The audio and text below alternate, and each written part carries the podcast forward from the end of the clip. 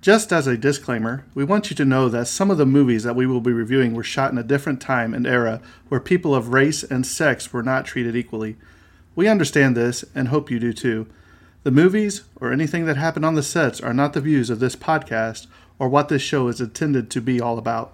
Exactly. And we want to give due diligence in presenting the movie and not the views of the cast or directors or anyone involved. But we also feel it's necessary to let the audience know some of the background information to get a feel for what was happening at the time of shooting the film. Again, we hope you understand that we do not agree with everything that went on, and we just want to give out the information.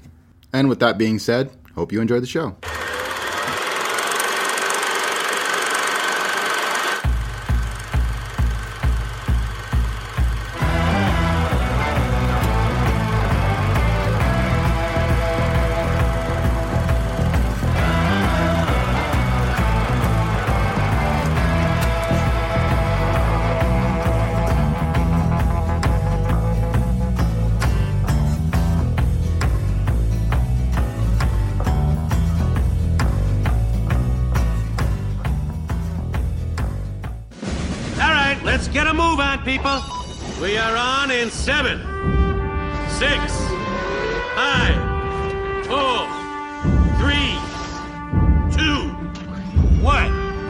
People, Eastern Seaboard coming online.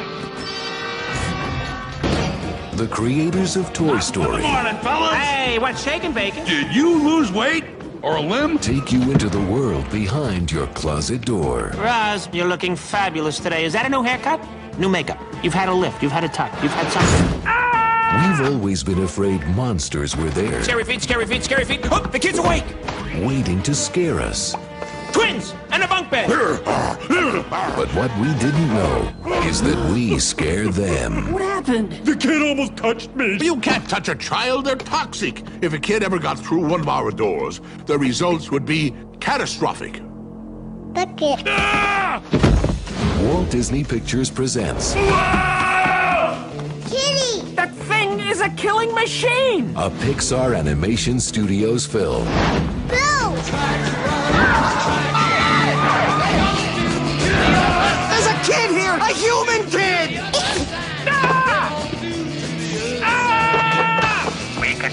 confirm nor deny the presence of a human child. Let's keep it. I always wanted a pet that could kill me. Five. What are you doing? Monsters Incorporated. It's a musical. Put that thing back where it came from, or so help me. So help me. So help me. And cut. All right, guys, welcome back to the Tragedy of Cinema podcast. I'm your host, Jimbo, and today only one half of the dynamic duo is sitting across from me, and that is Kyle. Kyle Zahner. Uh, Terrence is MIA. Uh, hope everything's okay. Uh, he is starting a new job s- two days from now, so hopefully he's just trying to get relaxed and ready to go. His ducks in a row and all that good stuff. We, Right. We'll want to hear from him soon, I'm sure. So today we will be covering something that's a little fun to do. We've been doing some heavy hitters lately with Ben Hur and Silence of the Lambs, and uh, we figured we'd lighten up and have a little bit of fun with our first ever Pixar movie. Yeah. Um, this is one that we all sat down and decided on. We will be doing Monsters Inc., which is just a fabulous show altogether. Lovely kids movie. Definitely gets away from the heavy adult stuff we've been doing in the past few weeks now. So, Kyle, if you, question for you, since Terrence isn't here, All right. if you were a monster on the scare floor, such as this movie, what would your tactic be to scare the kids? Oh man, I I, I, I kind of go with Sully's to go like uh, like like crawl and like, pounce and growl whole thing. When he when he when he when he fr- when he just scared the bejesus out of Mr. Waternoose when he dropped his coffee, like oh, he's like, that's my boy. Is that the one where he and goes in there and, and he's trying to find Boo, and then he does that scare, and the, the dummy sits up? Oh, that, that, was, that was a good thing. No, no, I think like when he talks to Mr. Waternoose about like how the plant's going to shut down, all that kind of stuff, and he's like,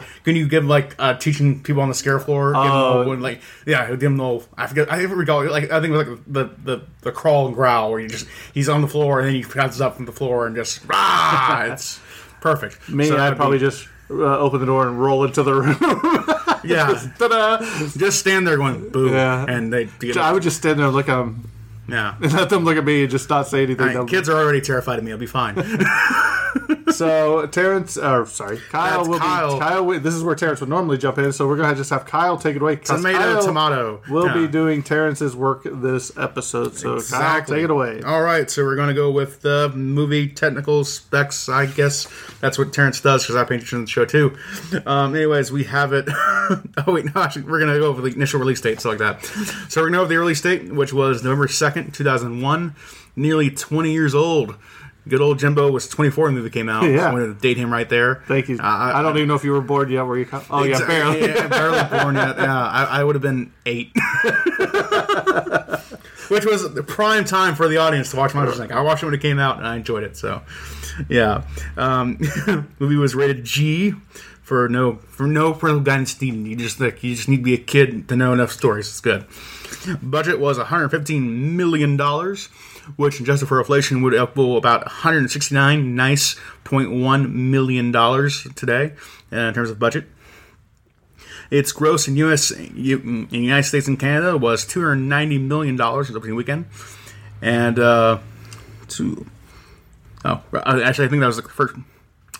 Oh, I, I'm not Terrence, folks, but also totally am channeling Terrence's spirit.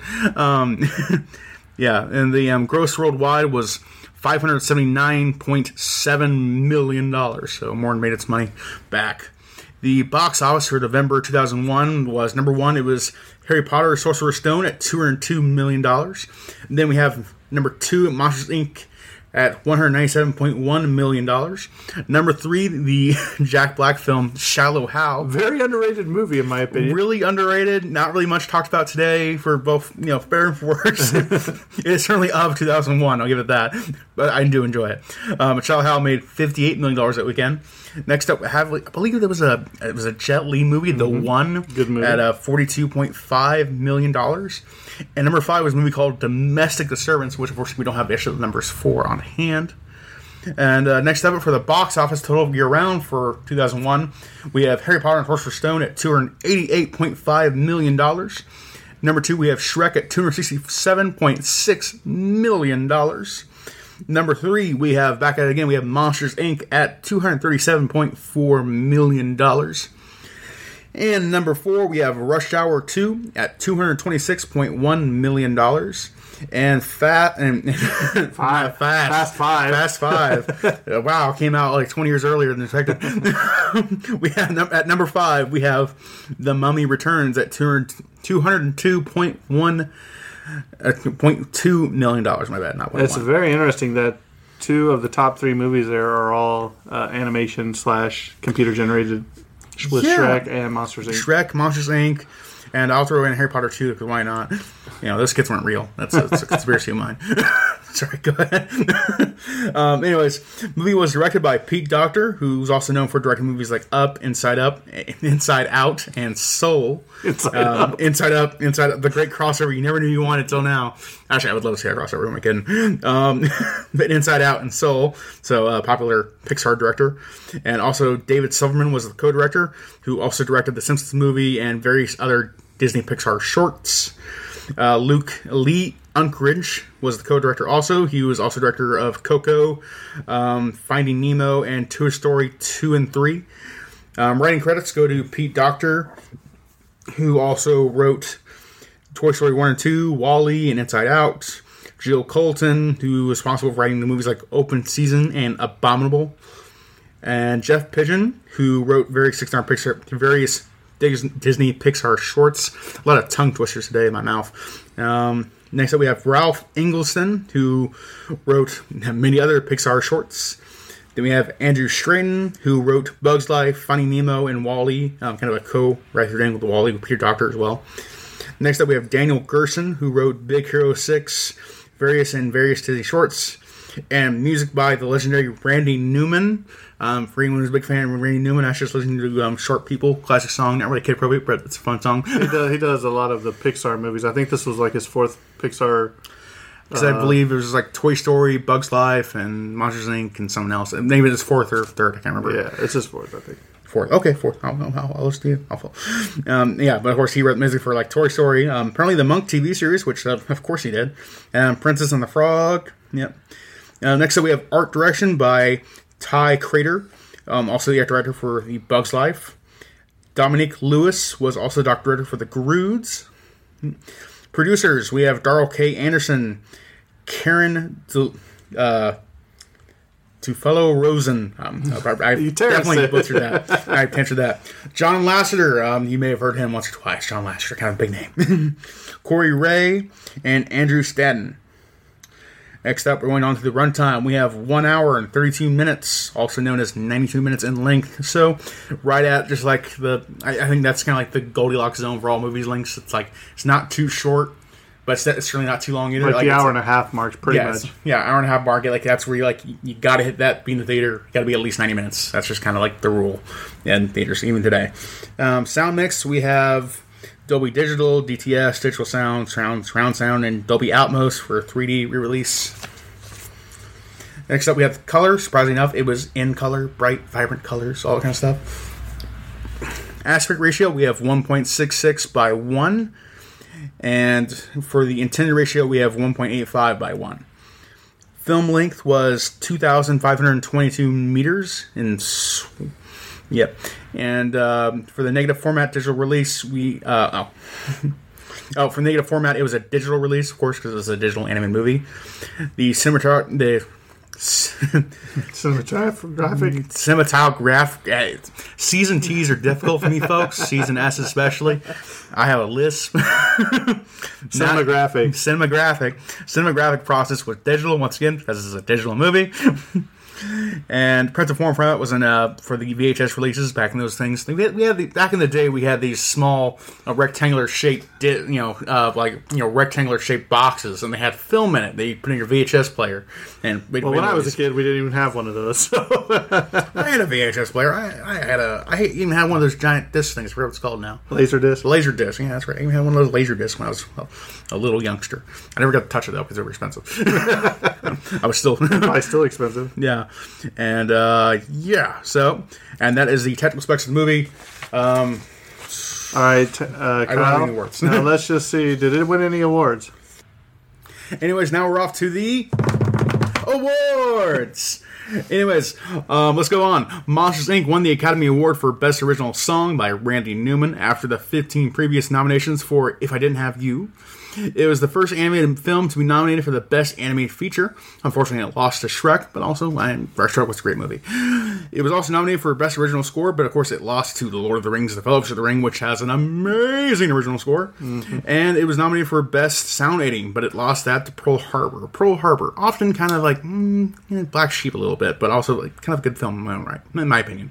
Maybe one day we'll cover it. At the Kids' Choice Awards in 2002, it was nominated for the favorite voice in animated movie for Billy Crystal, who unfortunately lost it to A. Murphy in Shrek. So I mean, it's You got them guys going back and forth, back and forth. it's hard to compete with Shrek. I understand. Shrek is love. Shrek is life. Is that it for the awards, Kyle? That's it for the awards. I'm sure they probably won some other schmoozes and stuff, but Kyle didn't do that much dive deep dive. We're lucky he got what he got. I, I'm, So- so- I'm not a full Terrence folk. I'm half a Kyle with a with a with a dash of Terrence. So, Kyle, if I asked you if somebody had never seen this movie and you were going to tell them what it's about, give us a, a synopsis of this movie that you would entice people to go see this or watch this. You know, like what if like you know what goes bumping tonight was like a nine to five factory job. yeah, that's that's the thing where it's like it's a good kids movie for like just like having like what's the day to day grind of being a monster? What is why, why would you have to be a monster to scare kids? And Well, not, not just you know, that, but the reason that the monsters are doing this is because fear is what uh, runs Generates their the power. electricity Yeah. and power and all that in their world. the power of screams generates the power of the world. So like it's like you know, kind of like you know, the elevator pitch of that is just like you know they're on their nine to five job, generating you know making kids scream so they have power for the city. Right. And- so basically, we have this thing. It's called Monsters Inc. is actually the name of the company they work for. Uh, and this story centers, centers, centers around two primary monsters that work: uh, the Scare Monster and his, I guess, manager, if you will, Sully uh, and Sully Mike and Mike Jura- Mike Wazowski. Mike Wazowski. I can say that perfectly fine. is one of my favorite characters in the whole Disney empire because or Pixar because he is just hilarious. He's just one big giant eyeball, pretty much. You know what I mean? love it. Yeah. Uh, and it's it's it is. Uh, but before we get too much further into this, Kyle, I think we better tell people who played these characters so that way they understand. You know, when we say somebody's name, that who they can picture their voice. Yeah, of course. So, anyway, let's move on. I'm going to keep kind of brief on the cast here, just because um, a lot of these people are like big name actors, so I don't need big introductions. But of course, we have the wonderful, giant, fantastic, legendary John Goodman playing the main role of Sully, the adorable um, giant polka dotted monster, which left him to death. Um, you'll recognize him from horror movies such as Cloverfield 10, Cloverfield Lane. Um, he was also recently in Argo. And he was uh and he was Charlie Meadows and Barton Fink and a whole host of other movies. Like he was in the first uh, the, the Kong Skull Island and a bunch of other stuff. So Uh, maybe Roseanne. May, yeah, Rose, and of course, that, probably actually the most probably most recognized role he probably probably has in his whole career, even now. Next up, we have the legendary Billy Crystal playing Mike Wazowski. Um, my introduction to Mike Wazowski is the movie City, City Slickers, where he goes on basically a wild goose chase for gold up in the I think it was Arizona or something like Yeah. that, or Nevada. But a fantastic film. Analyze this when Harry met Sally and Forget Paris. So Billy Crystal, also a legendary comedian, actor, voice actor, and uh, just all around great person. Um, love him to death. Next up, we have Steve Buscemi playing Randall. Um, you'll recognize Steve Buscemi from shows like um, Boardwalk Empire, the movie version of Fargo, Ghost World, The Island, Reservoir Dogs. Uh, Steve Buscemi gets around all over everywhere, and he's a fantastic Wasn't he actor. in Armageddon too?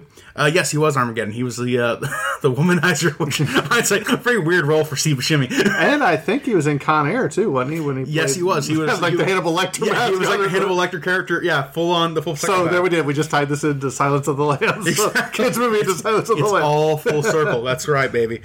we planned this from the start. Don't worry. Next up, we have James Co- James Coburn playing Henry J. Waternoose III. You'll recognize him from movies such as the original Great Escape. Um, Charade and the Magnificent Seven, the 1960s version. Um, he actually um, died just one year after the film premiere, sad to go. But I'm also a legendary actor in his own right. Um, you know, d- legendary past actor. Like Pixar does a great job of like bringing in like legendary actors like from like the 60s and bringing them for The like, Great one final- Escape is such a great movie. It's one of my favorites. Great Escape is a seminal classic. yep. Next up, we have Mary Gibbs plays Boo. Um, Boo, the uh, small child that uh, that uh, Sully and Mike Wazowski stuck with, basically out of accident. Um, she um, pretty much only did this role mainly, but um, she did a small little quest for. Um, she was the role of Quest on Inside Out. And she did some additional Monster Inc. roles. Um, I think she, actually there's some stuff she did at the uh, Monsters at Work little Disney Plus show they did over there. I believe she does some some small voice characters in that, if I'm correct. Next up, we have John Ratzenberg playing the role of the Abominable Snowman. John Ratzenberger, no, John Ratzenberger. I'm sure I mispronounced that a little bit, but um, you'll recognize him for some, you know, Cl- you know, Cliff and Cheers for you know ten years or how many years it was, but um, of course, legendary role in that case. And he does tons, and I mean tons of voices in Pixar movies. I think he's actually been in every single Pixar movie since the beginning of the studio, actually. So John Ratzenberg has a legendary voice and a great actor, great person. And then last, certainly not least, we have Jennifer Tilly playing Celia. Um, you'll recognize her from two Chucky movies, um, mainly um, the Seed of Chucky and the Bride of Chucky. kind of funny. She has like one, she has these kid roles, and then she has the Chucky movies. Yeah. and she also has a uh, Bullets Over Broadway. And she has one of those very distinct voices too. Yeah, exactly. It's just recognizable from even just just those two roles. You know exactly what her voice sounds like because that's just her in real life. And um, that that closes up the um, just a quick. Ca- there's other actors too, but I'm not going to spend too much time on it because I already did all the awards and I'm tired already. and he's out. But that's the Uh, cast of Monsters Inc. So basically, this story sits around Mike and Sully. Mike is the scare leader. He's the leader of the company. Uh, he gets the most scares. Um, he's going to set records and Yeah, um, top of the heap. And, and Mike's his, his like trainer. He's pretty funny because he wakes him up in the morning. He's like up down up down. You know he's like, Yeah, yeah. brush your teeth and all that. So, um, well, one day they go in there and and and Sully goes into this door. And uh, it's this little girl, and she's not really scared of him. She just looks at him and goes, Kitty, you know? and he's like, uh, so he gets out of there and he turns around, and she's actually on this tail, I think. Yeah, right lifting on his- right on his back. Yeah. Yeah. um, because any basically these doors drop, and you go, they go into the, the, the kid's room, and then they scare the kid. They come out and they fill up their tanks or whatever. Yeah, the little red light comes on. But she actually comes out into the world, and every time there's an incident, uh, like uh, the one guy, the what is it, 22, 2619 or whatever, it is, 2619, where uh, 2619, the guy comes out, and he has a sock stuck to his back. The CDC's called in, and basically they throw him down, shave him, and spray him with something. Yeah, spray him and all that. Then they yeah, they take a strap on him and like like, like, like, like an adhesive strap they put on his back and rip it Rip it off, off, just to avoid any kind of contamination of the human element. So having a child in this world is, they think it's dangerous. Like the ultimate taboo, and not like, just like absolutely like like like every every like world disaster times a thousand. It's as bad as like an earthquake or something like that. Right. like, it's they think it's going to end in their world. or in their whole world easily. So basically um, once that happens they they actually take the, the little girl's name they we call her boo in this movie Yeah. uh, they're stuck with her so they scoop her up in like a little duffel bag and um, they don't know what they're going to do yeah, because they know because they can't like actually it's Sully that has it because Mike's on a date with uh, Celia Cecilia at the Chinese restaurant. and he's like hey uh, he puts a menu up he's like hey uh, look in the bag eh? East Bay and the Sheep Bay. I have not remember the like lines yet, but like, you know, but he's like in a dilemma because like you know like um, things have been going kind of down at the Monsters Inc. factory itself. Um, they've had trouble with uh, energy shortages and stuff like that too, and so the fact is like if they reveal they accidentally let a human child get out, then like that would be like a huge like blow to the company. It would destroy the whole company basically like that. So like they have to try and suppress that news and get the child back before anyone realizes how bad this is, so they can kind of subvert kind of the blame of the company and keep their jobs and keep everyone employed. Right, So- and unfortunately for our two heroes, they actually uh, their their bag was found when they were taking pictures on the news interview. Remember where it had Monsters Yeah. Inc. bag. So now Mike and um, Sully are stuck with this child at their house. It's funny to watch the interactions here, Yeah. but you know, and this is where Sully kind of starts figuring out Mike. He's like, I don't think she's dangerous. You know what I mean? And there's a thing where she starts to uh, starts to cry. And uh, I think Mike takes away something from her. Remember, is like uh, like it was like a, like a toy or something. Yeah. Like, I forget what it was exactly. And he's like, But- "Give it back to her, give it back to her." And she starts crying, and she screams real loud and cries, and the whole city goes like on a blackout. Road. like basically the city block just kind of like overload. over overcharges, almost like a kind of like a brownout or something like that. If you ever had one of those in your life, where like the electricity, like well, in this case, an overcharge, but basically like that. And um, then I can't remember like how like doesn't Mike Wazowski get hurt somehow, like get stuck in a chair, and that causes her to laugh. And when the laugh happens, it completely just blows out all electric all the electrical outlets in the entire like city block. Basically, all the lights like burn out and all kind of stuff. And Mike's like, "What was that?" the laugh is clearly like exponentially more powerful than the scream, and that'll come back later in the plot. Obviously. Right. So, but Sully's basically figuring out, like, look, I don't think she's a threat. And, you know, he goes to tucks her in, and she calls him Kitty and all that, and she wants her to stay in there while she falls asleep. Remember? And Yeah, because she's afraid there's going to be a cl- It's just a touching there. moment that you can see this bond happening already between Sully and Boo. Um, so they get the idea that they're gonna, hey, we're gonna send her back through the door, Mm-hmm. and none of this ever happened. You know what I mean? So they're gonna sneak in and do that. Um, but Randall, which is the enemy of this thing, The antagonist, yeah. he is trying to cheat and, and scare, do, do extra doors to scare to, to become the leading monster of the scare floor, which is I think Sully's won it for I forget how many years in a row or whatever. And uh, so he's in there, and, and basically the whole thing breaks down to where. Uh, go ahead, Kyle. Yeah, well, uh, like I said, like the thing, of, like core thing, like Randall and Sully are both competing for the all-time scare record. So Mhm. uh, it's like, and it's clear that like uh, like Sully just broke it the other day, basically like that, and Randall's uh, trying to rapidly trying to keep up and uh, try and impress Waternoose. It's, you know, it's Well, do you remember there's a scene where uh, they come, uh, ladies and gentlemen, Randall Flagg has just taken the, lead. and then Yeah. he comes out and he, and Sully goes, and then, and then you see Sully Slumber party. He's like slumber parties, and he cracks, Cracks his knuckles like, "No problem." and Randall's just so mad. Another day of the week. um, so good, but yeah, Randall like he's the antagonist. Like he's the guy who's willing to play dirty to win. Anything it takes for him to win, he'll go down and do it. Where Sully is like the you know the good average you know the good average working man, just doing the best he can, and he's just naturally talented at his job. Right. So wins. Randall, Randall knows they have the kid. yeah, because Randall, uh, well, Well, he doesn't really know. That's not revealed yet. Yeah, he doesn't really know, but he suspects that they're the ones that have him. He's put two and two together. You know what I mean? Yeah. Um, but because he notices he notices the, the Sully and Mike asking suspiciously, basically Mhm. immediately. He knows something's up. So Sully might come up with this plan. They're like, "Look, we can't be walking around here with this kid they're going to find out. So they, they come up with that costume. It looks like a little basically purple- like recycled couch parts, you know, like that, like the leather of a couch and sewn on zippers. Just, Yeah, it looks terrible. You can see her face right through the costume, but uh, it's so good. he It's so drops her off at like the scare daycare, and and, and it's like he's like, "Oh, it's my cousin," you know, or my cousin, my, It- my cousin's daughter or something. my cousin's daughter's nephew. I just don't know. It's like, oh, it must have been some holiday. I didn't check when it explains the water news. Yeah. But this comes to my favorite part where um, basically Booze climbed out of her costume or whatever, and I guess uh, she climbed. uh, it falls down the trash receptacle or whatever. They empty it. And then you see Sully, it's going through like all this hammer stuff and pounding. And Sully stands up, looks, he passes out. He looks back up, it's going back to another part of the thing, and he passes back out. One time he barely gets up and he passes out again. You know, what I mean, it's just the, one of the funniest scenes of the whole It's just- movie. that whole trash thing goes through a, uh, just a gauntlet of ridiculous compactors back and forth and incineration stuff. And it comes out to like this little little cube, and the little eyeball pops off. You know, the little Yeah. string eyeball pops off.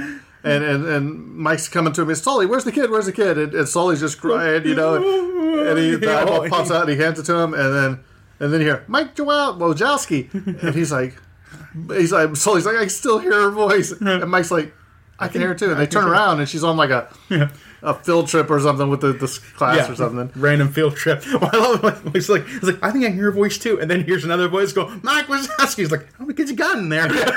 just, It's just it's got comedy all the way through it. uh, just fantastic So- writing.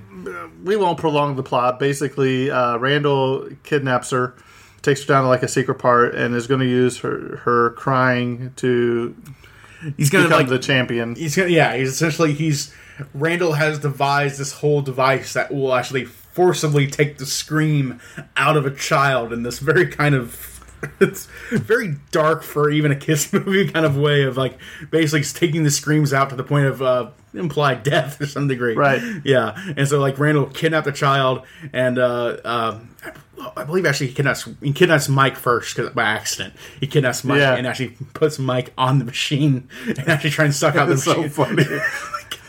just his eyeball with his whole mouth just surrounded by the machine. the thing you got to understand about Mike, man, is he likes to say, you know, he's he's, he's going out on that date and he's like, hey, what you got? What kind of deodorant you guys like? Stinky garbage or something else, you know? Mm-hmm. And then he takes his contact, his gigantic contact, and The size of a basketball or even bigger. Just Yeah, like, it's just- like a beach ball you stick to his head. Yeah.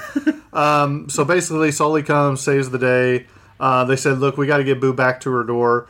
Um, so Mike goes to get the thing, but somehow it's already been taken back up and Yeah. back into the rotation. And they go, and Mike's like, "What are we going to do?" And Sully's like, "I got an idea." So they hop on one, and now they go out and ride this thing out into the door world where there's like millions of doors. So they're trying to find which one to throw Yeah, like this endless hall, or just like endless doors, and uh, yeah, and uh, basically they they discovered like the only way they can activate the door was of using her like laughter or or, uh, uh, or crying. Like Right. no, really use her laughter, don't make her cry. so so he, so that's where Mike makes her laugh, and I think he falls and, and hits himself in the groin or something, and it lights up all the doors. Hmm. So now they can they're running from Randall, and they're going to like if you pay attention, which I have it in my notes, they go to like a Paris, which is another scene for Pixar's movie Ratatouille. Ratatouille, yeah. Um, there's a lot of throwbacks to all the Pixar movies in here, future and past. Yeah, I believe it with the the. Well, granted, they revisit end too, but I believe they go to like a trailer park where they have the uh, the uh, Pete's from- truck. It's also there. And that's also from A Bug's Life. Bugs Life. They're correct. They- Yeah, their- their first so that movie. has both of them in there. Yeah. Um, whatever.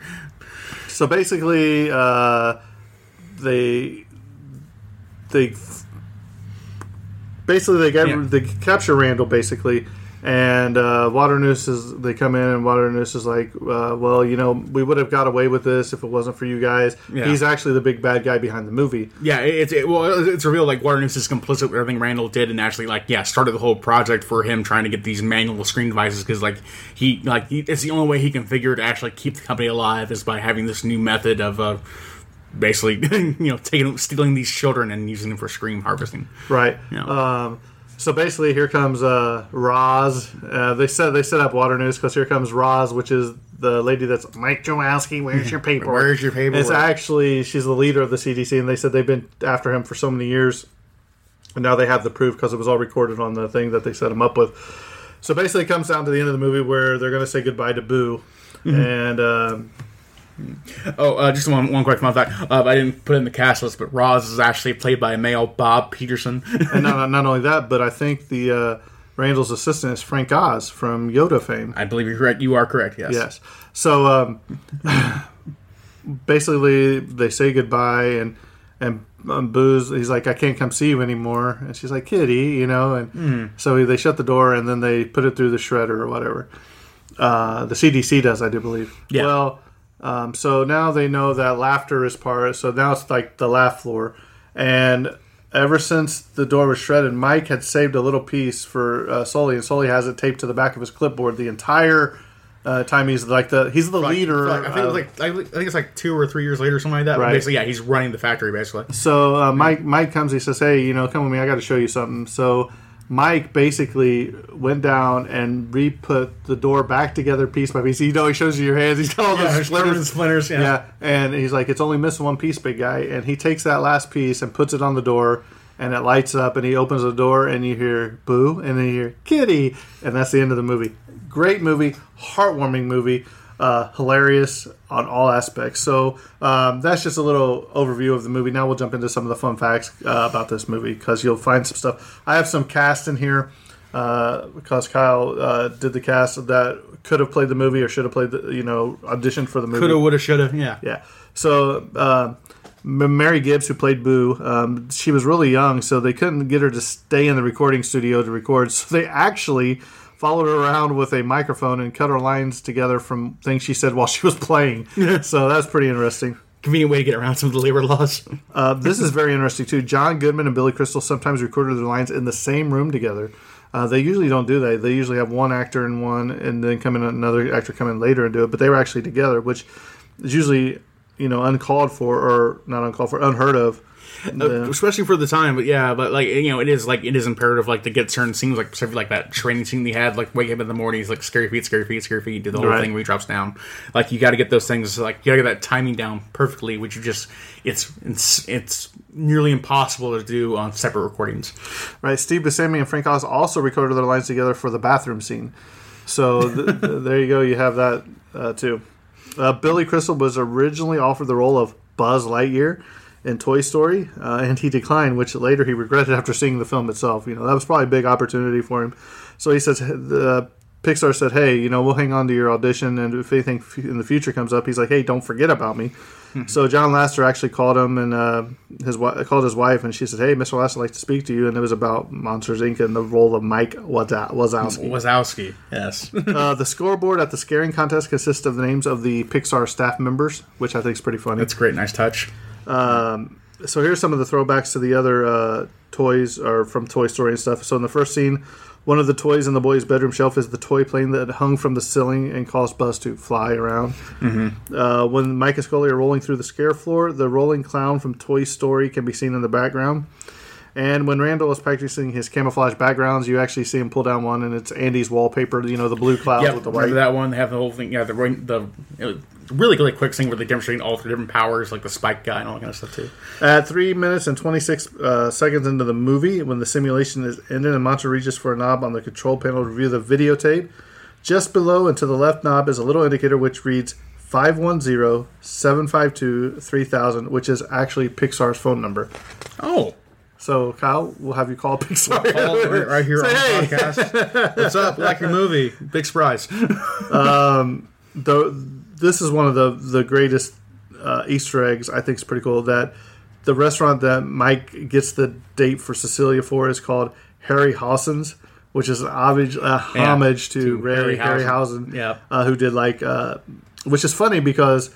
He did Clash of the Titans, and Cecilia has the snakes in her like Medusa, so I thought that was pretty funny. Very clever. Like yeah, It, yeah. Um, yeah. And also, the octopus beyond the bar in the restaurant only has six legs, as a reference to it came from beneath the sea in 1955, which he created the octopus with six arms due to budget restrictions instead of eight. That makes sense, especially and they were, and they later like um, retackled that with like a Finding Dory later on, having the full octopus be a main character of the, movie. Right. Yep. Do you remember when Sully, uh, when he's walking to work, him and Mike are walking to work, and he says, "Hey, Ted," and it's that big, tall monster, giant rooster. Yeah. Right. Well, it's a. It looks like Godzilla. They were actually wanted to to use the Godzilla roar, but uh, they asked permission from Toho, which was the Godzilla film studio, to use it, but they were like, "Nah." They turned them down. So they responded to giving him a chicken cluck. But in one of the credit bloopers, though, it is revealed to be a dinosaur, which is actually Rex from Toy Story, auditioning for the role in the movie. So that's funny too. Great little not yeah yeah the post credit little the, I love the, uh, the the credits montage. We didn't talk about that like the whole It's the credits first. bloopers That's the first one that ever had. it. ever did that and it's so amazing. I wish more movies still did it right now. Right. Um, Especially animated movies because it's funny because Yeah.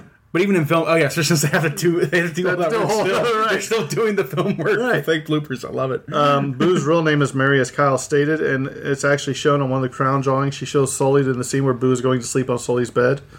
So uh, I think that's really cool. They put a real name, you know, a real name in there.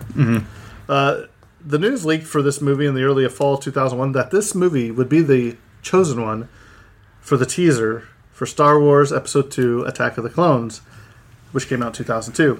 Hundreds and hundreds of Star Wars fans paid admission for the movie just to see the teaser and then leave right after it. I was You like, just it's such a good movie, though.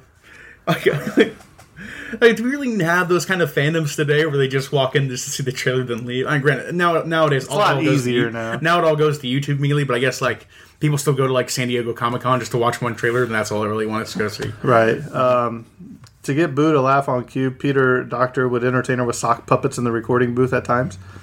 Uh, according to this film's credits, Kyle, no monsters were harmed in the making of this film. That's it's actually- little things like that. It's- yeah. and they say that, but I think Mike Wazowski got hurt quite a lot in this movie. Just that, that's some serious acting work. Some Three Stooges kind of like good slapstick comedy Right. Put in there. Mike Uh, Wazowski, you know. Sully's big armchair in his apartment has a hole in the back to let his tail through. I was like, hey, Great attention to detail, always. You know, um, Sully's whole character design is amazing. Little spikes on his back, the way his fur is polka dotted, but also blue and purple. It's really good. There are also several Easter eggs hidden in this movie, referencing to what their next film would be for Finding Nemo in 2003. First, at Harryhausen's restaurant, we told you about the octopus shelf. Uh, there's also a uh, painting of Nemo on the wall. Second, when Sully throws Randall into a bedroom, a statue of Nemo can be seen on the wall into the bedroom. And last but not least, when Boo hands Sully some of her toys, she hands him a Nemo toy. So it's it's interesting that they're always a step ahead, thinking about their next movie and throwing stuff in there. Oh yeah, definitely. And just like you know, and then like, there's like asset generation. and all like it's clearly you're always thinking like what's like the next ten projects we have down the line. So like you know, there's stuff like even like original Toy Story you could see like being traced in today in some films. Like I can't have specifics, but like Yeah, this was the only Pixar film of the 2000s to have bloopers, which we covered. Uh, here you go, Kyle. Let me tell you, could you see these people playing Mike Wazowski? Are you ready? all right, Robin Williams, yes, Eddie Murphy, no, Jack Black, yes, and Drew Carey. ooh, yes. Uh, the, I think um, the funny thing about this whole thing was, is Eddie Murphy actually was in Shrek, so that was another animated movie going That, on. that's at the thing where it's like he- he's already donkey and like Mike was. Unlike previous Pixar productions, each of the main characters were assigned their own individual animator. John Kahrs did Sully, Andrew Gordon worked on Mike, and David Devon did Boo. Mm-hmm. Okay, Yeah. Mr. Waternoose. Are you ready? Mr. Warnes, go for it. Patrick Stewart. Oh, I'll take I, that would- as I a would yes. love to see that. I would love to see Sean Connery do it too. I'd love to see Patrick Stewart in anything. Sean Connery also, yeah. Sean Connery, you would have done a perfect job, yeah. All right, uh, Kyle. Near the end of the movie, a poster can be seen on Mike and Sully's laugh floor workstation with the title 10 Rules of Comedy. I'm getting ready to give them to you. Are you All ready? right, go for it. Number one punchline does not mean hit the child. Got to clarify these things. You know, they always say every rule has a story. hey, this is you, Kyle. Number two, don't howl at your own jokes. You know, you don't have to burn me like that, Jimbo. I mean, we're live on air right now. Three, tentacles funny, razor sharp claws not funny. Uh, speak for yourself. Four, multiple heads should speak one at a time. Number five, no claws for tickling. Number six, scared kids don't laugh. Number seven, try not to hurt the audience.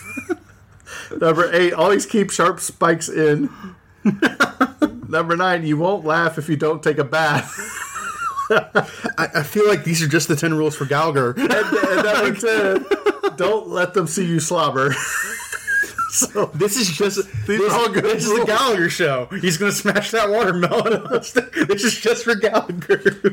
Uh, computing power and measured in ren- uh, render marks. Toy Story in 1999 required 1.1 million. and Monsters Inc. in 2001, 2.5 million. So It is expensive. Um, all films are expensive. uh, sadly, the production briefly shut down following the September 11th attacks. So it happened. Understandable because Yeah. like right around that time frame, a lot of The whole films had to change be changed shut down. up. Like Lilo and Stitch had to change up everything. And oddly enough, this is Frank Oz's first animated film. That is, as it wasn't like like it makes sense, but also it's shocking at the same time. I guess he did more of the puppets, so it wasn't really animated. You know what I mean? yeah, So- yeah, but you know, still like it's just it's weird to think about. Like I guess it's, it's technically true. Yeah. Uh, Billy Crystal has a uh, hand footprint uh, at the Hollywood Chinese Theater. Uh, during his ceremony in April of 2019, a small foot stamp in the shape of Mike's was also pressed in the cement next to Crystal's actual prints and signature and written Mike W. so That's fantastic. Really classy. I like that a lot. yeah. Um, this is for the role of Randall, Jim Carrey. Oh yeah, I could see it. Yeah, totally. Uh, Mr. Waterhouse was James Coburn's only role in an animated movie. He reprised him in both video games, so there you have that. Uh, the music when Sully leaves Boo is the same music in Toy Story 3 when Andy leaves Woody and the crew. Oh, That's a touching scene. it's just you know when it works, you know you can't fix what ain't broken. originally, the restaurant where Sully and Mike escape with Boo was originally going to be blown up by the CDA. However, due to the September 11th attacks, it was changed to have the restaurant be decontaminated instead. So, yeah, Uh, right call there. September 11th had just changed the world, man, for a lot of lot of lot of things. It is. Inter- you know, it's like it.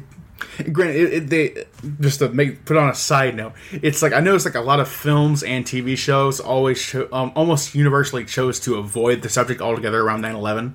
and very and most films uh, either like you know, they they change their scenes like make sure they don't have an explosion scene at all, or like you know like Monster Inc. right here where they have decontamination. Like the only like very few films or TV shows even like directly touched upon it at all. Like I remember like the only remember like the original Sopranos TV shows mentioned 9/11 happening, but like shows around the era like Angel or stuff like that just kind of like just like nope, we're just not even gonna talk Well, I it. remember, wasn't it Spider Man or Spider Man 2 that actually had the trailer with the two towers? If I Yeah, Spider-Man? One had the trailer with two towers, and that's and that's where they added the um, scene at the very end where New York, uh, all the New York citizens came to save Spider-Man there with the uh, two um, dangling train cars, basically, and uh, what not the train cars, but you know the the Monorails. monorail thing.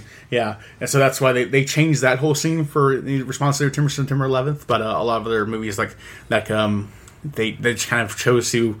I mean, granted, like there's no there's no right thing to say there at that moment, but it's also kind of surprising to see how many films are just like we're not going to touch the ten foot pole, which I understand, but also is a little disappointing in hindsight now. Right. Uh, whenever the CDA arrives, Roz tends to pull down the shutter to her office, likely to hide the fact that she's the leader of the CDC. Mm-hmm. So, Kyle, what's your thoughts on this fabulous Pixar motion picture? Well, this is actually the first, like, one of, probably the first ones I got to show you. I got to see it as a kid when it released, so like I can have the I have the full on childhood nostalgia of watching this film. I mean, like, of course it's great. It's a it's a it's a classic film that I watched when I was young and get to appreciate back then, and a film I get to appreciate now as an adult and seeing all you know, all the little fun little quirks about it. So it is absolutely a it's a ten out of ten movie. Pixar was knocking out of the park this whole generation with Toy Story and Bugs Life and everything like that. They just couldn't miss for the longest time, and uh, absolutely love this film. So for me, it's a absolutely full on recommendation. Jimbo, how do you feel? Man, I love this movie so much. Um, the thing I like about this movie is the plot is ridiculous, but you grow attached to this character, and the the, the, the relationship between um, Sully and Boo is just so touching. It's almost like a father daughter thing in a weird that way. growing relationship of adoptive Right. kind of sibling kind right, of thing. like yeah. he's protective of her. Um, you know, and then you have Mike with the comedy just the whole way through, but then actually he's like one of the heroes at the end. Uh, one of my favorite scenes in the movie too is like uh, he's like, "Hey, we're on the cover of this magazine this week, or whatever, uh, uh, Scare magazine," dope. and they they drop so it on good. there, and like the logo, like the the barcode or something's over It's his face, directly over Mike face. and he's like, "I can't believe it." He's like, Sully's like, "Man, Mike, I'm so sorry." He's like, Celia. Yeah. I, I'm on the cover of the magazine. I was like, I'm on TV. it's just like his So two good. little arms hanging there. You know what I mean? Um, but but he plays a fantastic part. Um, and I was never uh, during this whole movie. I was never bored with it. Uh, there's always something hilarious going on, and all the different stuff in the background that you notice each time you watch it. There's always something new that you see that you'd never noticed before. Um, and what I thought was really funny too is the CDC. Uh, some of them have two arms, some of them have like four arms, so they're monsters themselves, which is pretty funny too. Yeah, yeah, and it's really it's like you know, it's like it's it's an absurd idea that it's so clear that every person at Pixar went through ridiculous lengths to, to figure out how everything works. Like, okay, monsters are real and screams equal power. Let's figure out an entire how an entire world works with those two rules in place. Right, and I think Yeah. I read that they actually uh, sat down and got the idea from this over lunch when I think they were doing Toy Story. That they all just sat around, four people sat around and came up with the story at lunchtime, mm-hmm. or at least the rough outline of it. You know what I mean? Um, but like you said, Pixar man, when they couldn't miss with Toy Story, this, A Bug's Life, and Finding Nemo, those four right there is just some of the best. Oh yeah, it was just I really enjoy Bug's Life. I think it's hilarious. Oh yeah, no, I love Bugs Life. I, I think they're all just like I think they're all like modern classics and Right. and- So we might cover the rest of those sometime in the future because they're just fun to do. And Toy Story has so many childhood memories attached to that with all the different toys in there. Mhm, absolutely. Um, so, uh, yeah, definitely give this a check out. Um, we know this is a little bit of a, a crazy episode because it's the first anime, and we're talking about a, a cartoon more or less. Um, but hey, a grown man can like a cartoon, right, Kyle? Absolutely. But you're not grown yet. So. I'm, I'm, I'm a grown I'm a grown man child. I mean, I'll say that. um, so uh, hopefully Terrence will be back soon. Uh, if not, uh, we have to discover when uh, Terrence is going to be able to record. So we're kind of keeping some of these movies back from Terrence, or not back from Terrence, but saving them for when Terrence is here. And me and Kyle will be doing some other oddball movies that probably Terrence wouldn't get around to watching with him working now. So Yeah. uh, me and Kyle should still be paving the way, uh, and then we'll have Terrence in as he can. Um, so the schedule's that. getting a little bit floaty, but we'll try and keep releases coming out down, the li- down right line. so i don't want to go ahead and say what we're going to do next because it we may not be that it may be something with terrence so but, but me and kyle's got a separate list going on that we, are going to cover we so- promise there'll be more podcasts. this is, Hopefully. this is not the end of the tragedy of cinema. that would be a tragedy oh, Ba-doom, boom. so with that And being said i think this episode's coming to a close and that's a wrap and kyle and, and cut.